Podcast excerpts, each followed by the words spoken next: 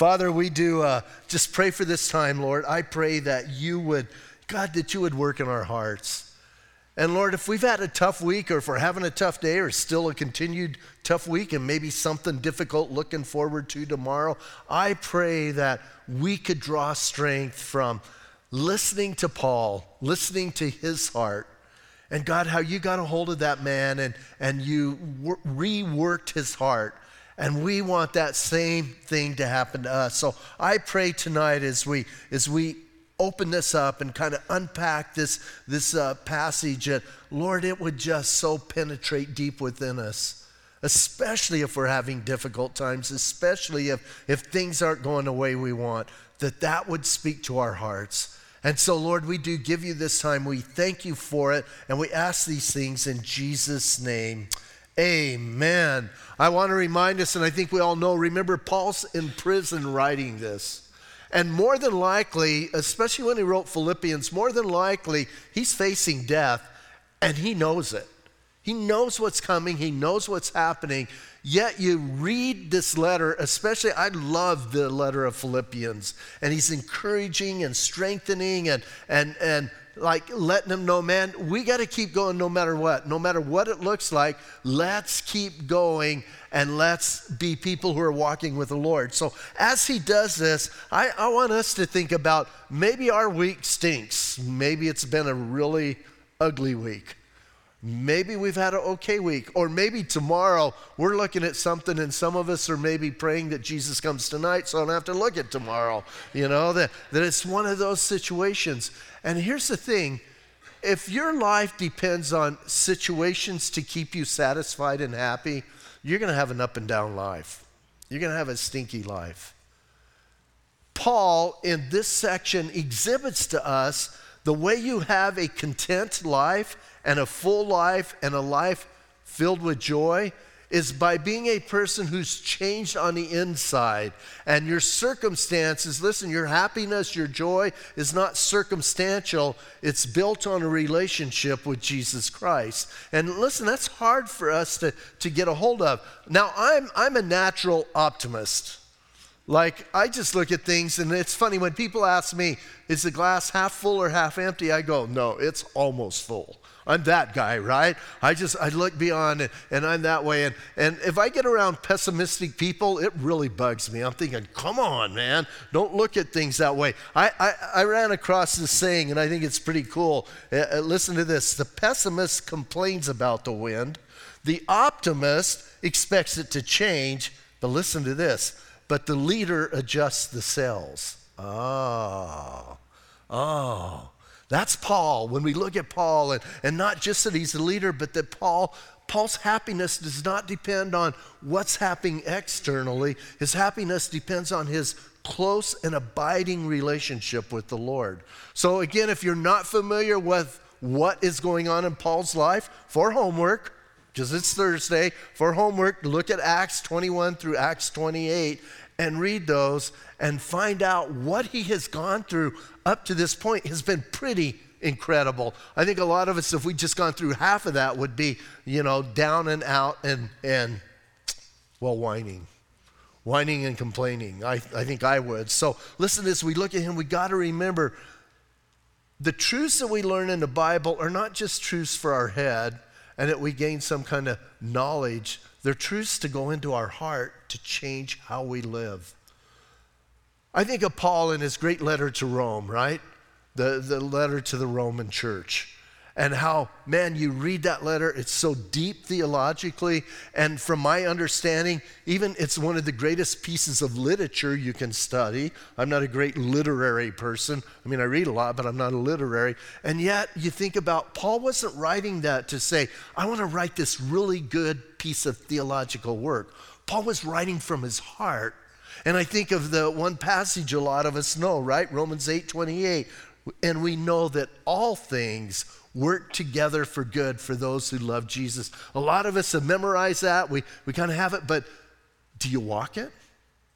Do you walk it every day? When you're walking into something that's scary and frightening, are you trusting the Lord and, and, and believing that he still has things in control. And then again, I think I think this passage is great for where we're at in this world and it's scrambled up, right? Our world's like scrambled up and you know, I I it's kind of weird for me. I don't look at news anymore. I don't read news. I'm just like tired of it. I just decided I'm going to read my Bible and read some books. Now, I, I got to be honest, I got to glance once in a while because I don't have my head in the sand.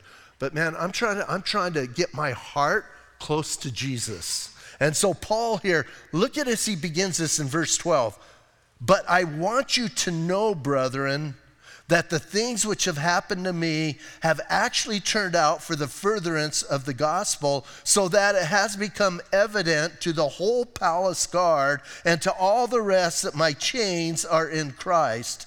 And most of the brethren in the Lord, having become confident by my chains, are much more bold to speak the word without fear. So listen to what he's saying. I believe the Philippians were concerned about him. Hey, Paul, what's going on? What's happening? Maybe even there was word he's going to be executed in a short time. And Listen to what he writes. He writes this. He goes, Listen, here's what I want you to know. My desire is that you know this one thing that the gospel is alive and well. He doesn't say, I'm doing okay. I'm hanging in there. I'm hanging tough. Romans 8 28 is real to me. What does he say, man? He goes, Listen, what's happening to me? Do you have that attitude? What's happened to me turns out to further the gospel. What was Paul's heart? I want the gospel to be spread. I want people to get saved. I want people to find Jesus. When you begin to focus on those things, all the other stuff in the world really doesn't matter. Everything can come down around you, and you're just, here's what you're focused on the gospel of Jesus Christ. Getting the gospel out, letting people know, letting people hear. And I read this, listen, if I were writing from prison and I'm thinking I'm going to die in a short amount of time, I would surely be letting people know. I think I'm going to die. I'm really scared. I'm really freaking out here. I need you, you know. What does Paul say? I want you to know, brother, and here's what I want you guys to know more than anything else it's okay. And here's why it's okay because the gospel is being spread. That's why it's okay. It's okay that I'm in jail. And I think most of us know, don't you know, he's in jail illegally. He shouldn't be in jail. That's even worse, right? It's one thing to serve time because you do it, uh, you know. It's another thing to be uh, imprisoned as an innocent person. And definitely, definitely, I know, I know Pat. I'd be kicking and screaming, man. I'd be letting people know I, I don't belong here. And he's saying, hey, here's what you need to know. My God is in control, and I believe that with all of my heart. And here's what I want you to know that I know this is okay. Why? Because the gospel of Jesus Christ is being spread. Is that your heart? I mean, let's all be really honest. Is that your heart? Are things okay in the world now because that's where they're at? Because God is going to use the circumstances that are going on around us and the circumstances in our life to further His gospel? I believe it's only true as we're walking with Him and we're close with Him. And I love Him saying that. And, and then th- this part, this, I gotta say, verse 13 is like one of my, my favorite verses in my mind. He says, So that it has become evident to the whole palace guard and to all the rest that my chains are in Christ.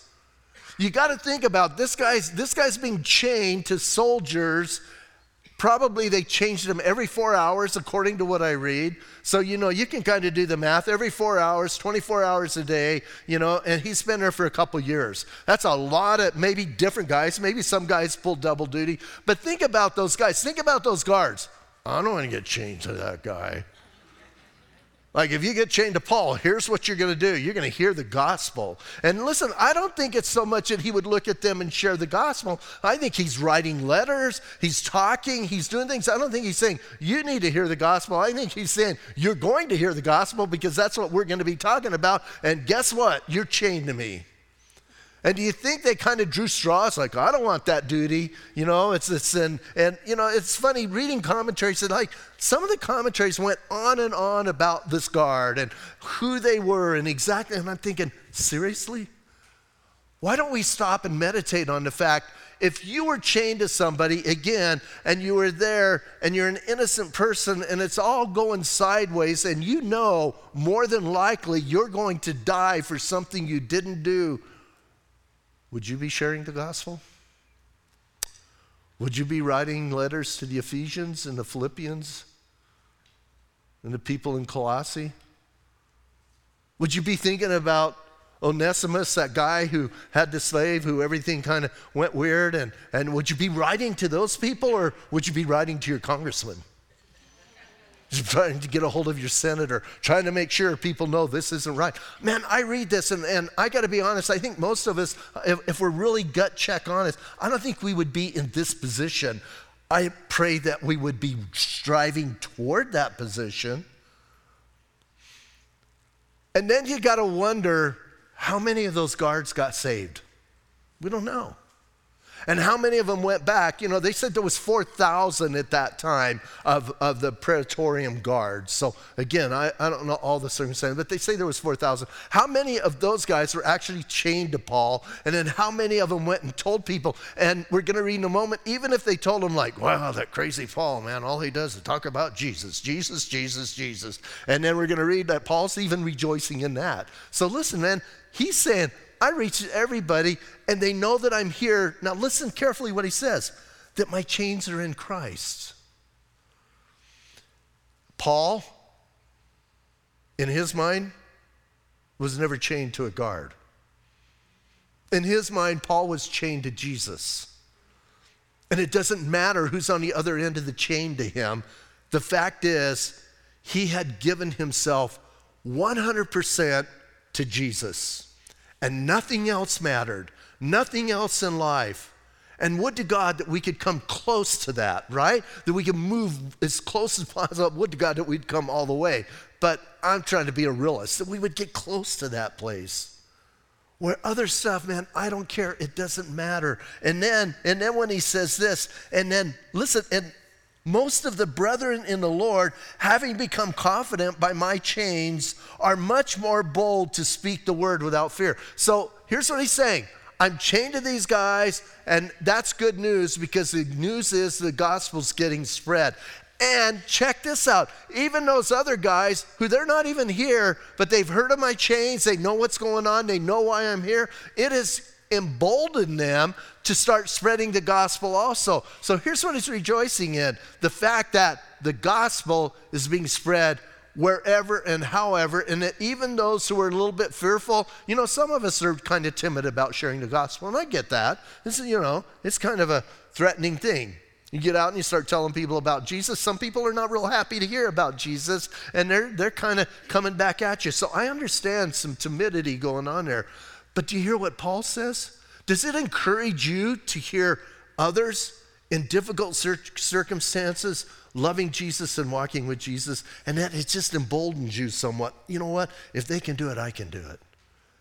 And here's what's going on. Paul's saying, man, those guys are hearing about me, and I'm sharing with the, with the guards that are chained to me, and here's now what they're doing. Now they're sharing with people who are in their sphere of influence, and they're sp- starting to speak to them. So, the first couple verses here, here's what Paul's saying Woohoo! I'm in prison and it's good news, not bad news. Wow. Okay, Paul, calm down a little bit. And then he says this, verse 15. Some indeed preach Christ, even from envy and strife, and some from goodwill. Now, before we go on, I want you to think about that. Paul is saying there are people, this is kind of weird to me to think about. Paul is saying there's people who don't really like him and they're envious of him. Do you know what envy is? Envy isn't, I'm jealous you have that. Envy is, I just don't want you to have that. I just don't like that in your life. I just hope that gets taken away from you. That's envious. And then there's jealousy too going on. But here's what Paul says there's people who are envious and jealous of me and so here's what they're doing they're sharing the gospel, trying to get to me. Now, we need to understand something. The people he's talking about are not people who are sharing a false gospel. He's not dealing with that. These are people who are sharing Jesus with a bad motive. Oh, oh, does that go on? Oh, you bet it goes on. I think it still goes on today. And some people, hey, people are trying to get at Paul to do it. And I don't think there's anything that hurts more than when somebody in Christ, a brother or sister, does something to defame you, to gossip about you, to bring you down, and a brother or sister in Christ. That's painful but not for Paul. I'm thinking, dude, you are indestructible, right? And he says, hey, he says, so some, they're preaching even from envy and strife, and some from goodwill. Verse 16, the former preach Christ from selfish ambition, not sincerely supposing to add, or, or, or uh, not sincerely, and they're supposing to add affliction to my chains. Here's what they're doing, man. I want to share Jesus with people because I'm hoping, I'm hoping it brings Paul even more misery. That's weird. That's just weird. But people do that. And people share the gospel and people get involved in ministry for all kinds of different reasons. I have here on the pulpit, I've shared it before, I have here on the pulpit this quote from, from Spurgeon. I want to read it to you. I read it every time I come up here. He says, Far better for a man that he had never been born than that he should degrade a pulpit into a showbox to exhibit himself. That's a good thing to remember. And these guys aren't remembering that. And today we have a lot of people not remembering that. And hey, they're not sharing the gospel for the right motive, it's the wrong motive. And Paul later on says, I don't care. Now, you got to hear his heart. Here's what he's saying God will take care of them. Their motive is between them and the Lord. But Paul's rejoicing in the fact that the gospel's going out. And once again, we have to be careful. We have to be careful. I know, you know, in churches sometimes, you know, I, I, th- I think this is the best church in not just in the town. I think it's the best church in the state. Well, I think it's probably the best church in the country. I really like our church. That's why I come here. I don't think it's the only church. And I don't get upset when I hear that God's doing something in somebody else's fellowship. I think it's a good thing. If people are getting saved, that's a good thing. And even some people I know that I believe their motivation is wrong. There are people, maybe not in town, but there are people on a national level. I don't think they have a good motivation, but people are still getting saved. It's not my business to judge them and what they're doing unless they're preaching a false gospel. That's, that's the Lord. He can take care of them. And so Paul's saying, listen, man, some people do it. They want to wreck me. Now, I don't know anybody, and if you know somebody, don't tell me. I don't know anybody in town that's like sharing, trying to wreck me. I don't think there's anybody doing that. Now, I, I've had some pastors that don't like me, and that's okay because I'm not that likable. So it's all right. I'm fine with that. But I, I don't know. And I've had a couple say some things behind my back, but that's their problem. Once again, if I try and retaliate for that, then that becomes my problem. And here's what Paul says I don't really care. And once again, his head's going to be removed pretty soon. And he says, I don't care. He says, listen, they do it from selfish ambition, not sincerely supposing to add to affliction to my change. But look at verse 17. Here's the good part. But the latter out of love, knowing that I am appointed for the defense of the gospel. Here's the others are doing it because they love Paul, they care about Paul. But here's what they know about Paul that he's appointed to defend the gospel of Jesus Christ. Do people know that about you? If you're born again, you have been appointed to defend the gospel, to spread the gospel, to be that person, no matter what your circumstances are. Hey, if you get if you get falsely accused and in prison, that doesn't matter as far as your responsibility to defend the gospel. That's what Paul's saying. My circumstances, where I'm at, is immaterial to my calling in life. My calling in life is to defend the gospel. And if I have to do it from a prison in Rome, I will do it. Remember at the end of Romans, Romans chapter whatever, I think it's 15, where Paul writes and he says, Man, I want to come and see you guys, and I want to do it on my way to Spain. Here's the thing Paul wanted to go to Rome as a preacher, he went to Rome as a prisoner. And here he is now in a position where he's sharing the gospel from prison that is encouraging others, I think of John Bunyan. Do you know that John Bunyan was imprisoned because he loved Jesus? And as he was in prison, listen, in the, in the 1600s, as he was put into prison, he began to have meetings, and people from outside the prison would come and stand at the prison walls to hear him preach. So then they got more upset, so they put him in solitary confinement down in a dungeon. You know what happened in that dungeon, don't you? The book called Pilgrim's Progress. And even though they put him in a dungeon, he reached millions of more people by being in that dungeon. This is what Paul is trying to tell us here. It doesn't matter. Don't get caught up in your circumstances. Don't worry about who's sharing and who's not sharing. Are you called to defend the gospel? Yes, if you're a believer.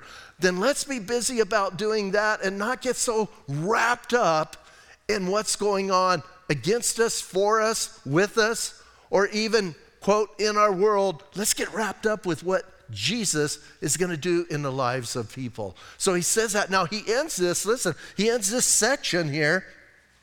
Here's what I love. Verse 18 What then? Only that in every way, whether in pretense or truth, Christ is preached. Wow. Wow. Do you hear his heart? Doesn't matter. Here's what he's saying I don't care. I don't care. All I care about is that Christ is preached. That's all that I, that's what I live for. Now, again, I think some of us, we might hear the word preached and we get a little bit freaked out. We go, well, that's a little preachy. When he's saying that Christ is preached, here's what he's saying. Doesn't matter, here's what counts Jesus is proclaimed to the world. Saints, let's get that on. Let's start wearing that. Let's start making that our mantra in this world. And you know, I've, I've been saying it for a long time. It, somebody the other day said, maybe we should find something to teach that's a little more relevant. I don't think there's anything more relevant than the books of the Bible, right? And they were talking about a book. You know, it's, it's funny when, when, when stuff started going down and stuff started happening, how many Calvary pastors went to Revelation? Because it's exciting, right? But listen, isn't this right here more relevant for what's going on today than any place else. I don't like what's going on. I don't like what's happening. I think it stinks, and I think we need to do some things to reform some things and take care of things. But here's what I know I'm going to do it through the gospel of Jesus Christ. I believe with all my heart we change one heart at a time. That's how we fix the world. And that was Paul's heart. So he goes, I don't care. I don't care whether it's sincerity or I don't care if there are pukes out there sharing the gospel. All I care about is the gospel is being preached. And then he says this at the end of verse 18 And in this I rejoice, yes, and I will rejoice. Here's what Paul's doing woohoo! And now that guard changed to him, going, What are you yelling for? Because I just wrote this in Philippians. You want me to read it to you? Because it's really good. And it'll make you go, woo, if you read it. You guys think I'm exact? I think that's what's going on, right? Hey, I don't think Paul was just like, oh, I gotta write this stinking letter to those people living in Philippi. And they're all bummed out, and I gotta try and cheer them up, so I'll think of something good to say. I think, man, listen, as this stuff is flowing out of his pen, it's coming from his heart. And he is so excited. Now we know the Holy Spirit inspired him, but still, man, God uses real people to do ministry in real things. And so, yes, I think he's, yes, yes, this is so good. This is so awesome. And then, verse 19, for I know that this will turn out for my deliverance. Now, I want to stop there for a minute. What's he talking about? So here's he's talking about I'm in the gospel for chains. I want to hear Jesus preached. I rejoice in the fact that it doesn't matter who's doing it. I rejoice in the fact that he's preached, that, he, that the Christ is preached. He says, I rejoice in this. And then now he says, listen, here's what I know. Here's what I know. This is going to work for my deliverance. I'm wondering if that's the best choice of words for the interpretation here. I don't think Paul is thinking my deliverance from jail. I don't think, I think Paul's pretty convinced I'm going to die. I think he's talking about his sanctification. Do you get concerned about your sanctification? Do you want to be somebody who you go further with the Lord, deeper with the Lord, closer with the Lord? Or are you somebody that, you know, man, I just do this church thing because the church thing is good, makes me feel good, you know, and, you know, even some of what Pat says encourages me, but, you know, I'll endure that and, you know, I'm just encouraged and it's just okay. Or are you really a person who you know that what you're doing is going to make sure of your salvation and your deliverance. Again, I'm not saying we're working for it, but we need to make our election and calling sure. And here's what Paul says I know that all of this will turn out for my deliverance. Now's the good part. Are you ready? Listen to what he says. All that was intro for this. He says, This will turn out for my deliverance through your prayer and the supply of the Spirit of Jesus Christ. Oh. Paul's pretty convinced the people in Philippi are praying for him. Why is he so convinced of that? I think because he was praying for them. And here's what he says, man it's through your prayer. We need each other. We need each other desperately. And here's what Paul's saying Your prayer is affecting my life. And your prayer is even, and here's what I love this is kind of the, the, the human responsibility and the sovereignty of God kind of all weaving together and getting in that weird mystery place. But he says, Your prayer, listen to what he says, your prayer will be the supply of the Spirit who I know is going to deliver me. Listen, as I allow more of the Spirit to control my life, the better I am in this world, and that comes through you praying for me. Do you really think, do you really think if the people in Philippi quit praying that Paul would wither away? Well, probably not. But I do believe they affected Paul's position right then and right there. Why? Because he believed it. Saints, it's important for you and I to lift others up and to lift one another up and to be involved in that way. That's important. It's important. You know, it's funny when when I go fill in at other places, which we haven't done for over a year now, it's because no one's traveling because of COVID. But when I go to different places, I always remind the people pray for your pastor. It's hard in your own pulpit. Hey, you guys, pray for your pastor. You know, that's difficult. So it's good when you're visiting to remind people. But it's an important thing because here's what I know. When I visit those places, I know their pastor. And here's what I know he's praying for them.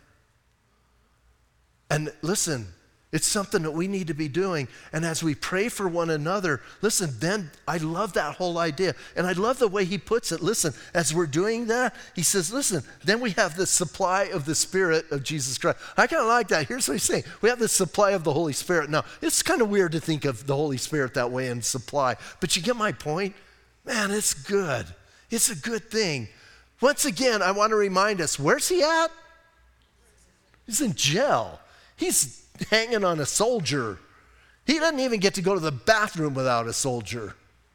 And here he's like, Come on, guys, let's keep going. I'm rejoicing in this. And here's what I know this will turn out for my deliverance through your prayer and the supply of the Spirit of Jesus Christ, according, listen to verse 20, according to my earnest expectation. What is your greatest expectation right now? Telephone. That was perfect timing. So good. What is your greatest expectation? By the way, you owe everybody in that row coffee wherever you're at. And people do not point to them. I, you know, our church, our church, they're going right there, right there, that one. Don't do that. That's rude. If you're sitting in that row, you know their phone went. Just nudge them when you're leaving and say, I want my coffee. But Paul says, listen, man, Paul is talking about, he says, according to my earnest expectation. What is your earnest expectation? What are you expecting to get out of life? What is the thing that you wake up every morning for that keeps you going, that keeps you driven? You see, I think that's going to affect how we approach the world. If my expectations are tied to the here and now and the present, I'm going to be extremely disappointed. But if my expectations are tied to the things where moth and rust cannot destroy. And I'm expecting that. I have to be honest, some mornings I wake up and I run and look in the mirror, oh, I'm still here. You know, you kind of kind of have that. Don't you ever like aren't you kind of shocked sometimes when you wake up and and wow, how come I'm not in heaven? I thought Jesus was going to come. But listen, man, do you hear his heart? Here he is chained to somebody in prison. In a, you know, I know he has his own house by now, and I, and I know that. So he's not in a dungeon, but still he's not a free man. And here's what he's, he's like, hey guys, this is great because here's what I know. All of this is going to work for my deliverance, for my sanctification. And all of this is, listen, all of this is according to my, according to my uh, earnest expectation. And then, listen to this, and the hope that in nothing I shall be ashamed. Oh. Do you ever worry about embarrassing God? Good question. Do you ever sit in a situation and ask Jesus if he's enjoying the time? Kind of a drag, huh? But here's what Paul, meant I don't want to be ashamed. That's his heart. Once again, as he's there in that prison, I don't want to be ashamed. And then he says this, man. He says, But with all boldness, as always, so now also Christ will be magnified in my body. Now don't read the rest. Look up. Listen to his heart, man. I just want to magnify Jesus. That's all I want to do. That's what I want to do with my life. That's my goal. And when we have that as our goal, that is our driving force, all the other circumstances in our life are going to play into that, and we're going to allow them to mold and shape us so that we better reflect Christ in those situations. Instead of letting those situations drag us down and bring us to place, we're going to be there, yes, yes. You're going to have a horrible thing happen in your life, and you're going to be able to rejoice in it, knowing that in all things, God works together for good for those who love Jesus. And He's going to work in your life, and He's going to use that situation.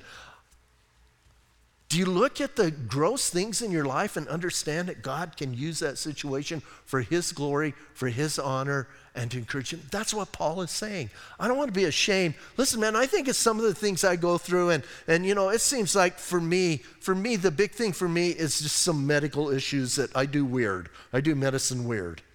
And so, you know, I think, why do I do that? Sometimes I get frustrated.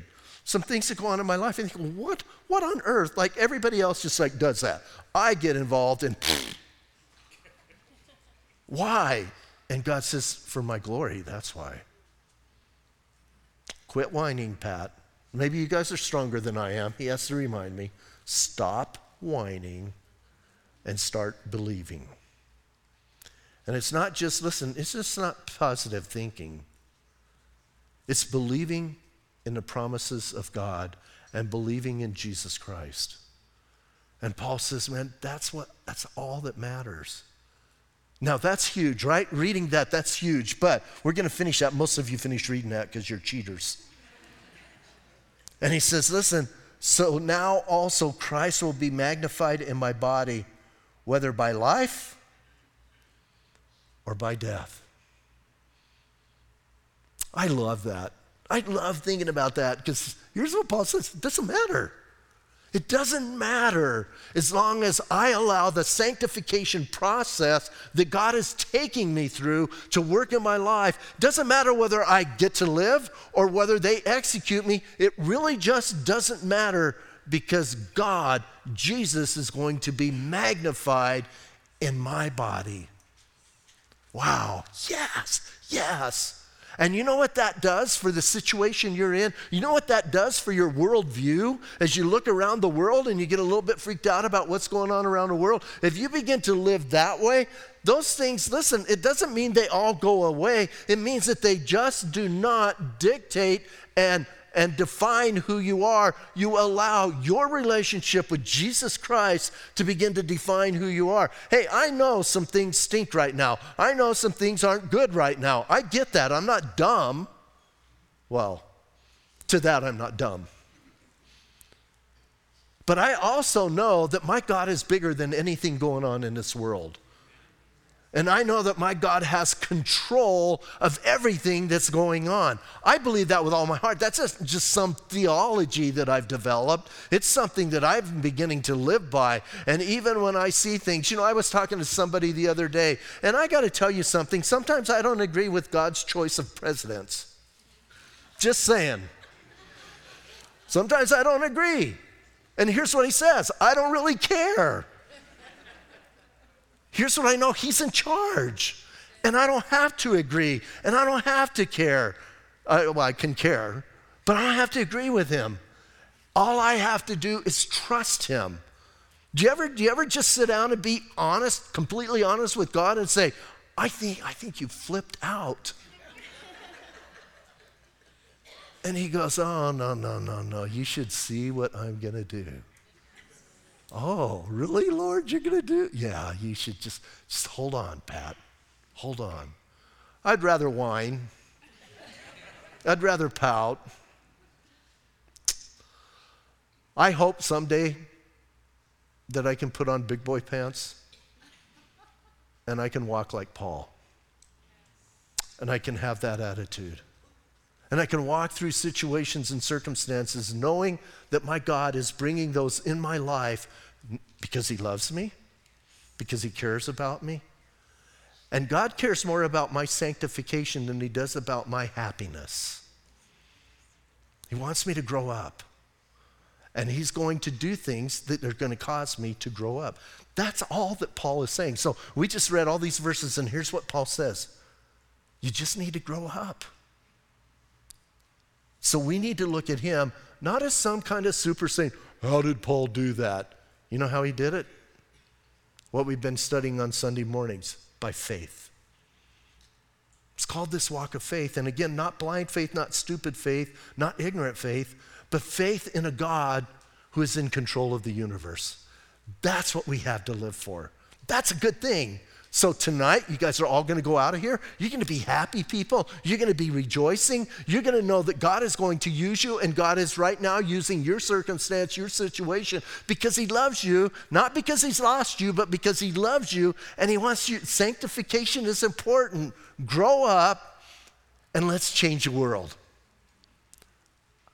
I'll be praying that you get chained to a soldier or something, you know, the, something like that, you know. It would, uh, you know, maybe, maybe some of you get stopped on the way home and they'll put you in the back of the police car. That's always a fun ride. And from the back, you can talk to them. It's easier to talk to them from the back than the front because they're like in front of you. So as you're in the back of the car, just start sharing with them the truth of the gospel and it'll be a good ride. I'm really hoping that doesn't happen. This is going to be really bad. Do not call me. If you get the one call, do not call me. Call Pastor Jack. Let's stand up and pray. Father, we do thank you, Lord. We thank you for the challenge that you give us. Thank you that we can read something and Lord, it's not just it's not just a fairy tale. It didn't happen in a place far, far away a long, long, long time ago. But this happened in the life of an individual who you took from one life form, one life idea, and completely transformed him into a total opposite life form and life idea. idea. That's called being born again. And God, I know as we stand here that we have been born again, many of us. And tonight we want to come and we want to worship you. We've had your word now. We thank you for the challenge now as we come to that place where we come to your table. We look forward, Lord, to sitting and fellowshipping with you. And I pray for my brothers and sisters that are just going through crummy stuff. I pray that somehow this is encouraged and brought hope into that that situation, brought light into that darkness. And that they can walk through knowing, God, that you haven't abandoned them, but God, that you love them and care about them. And you care about them enough that they can go through that situation. Jesus, we love you. And we thank you that you love us. And we ask these things in Jesus' name. Amen.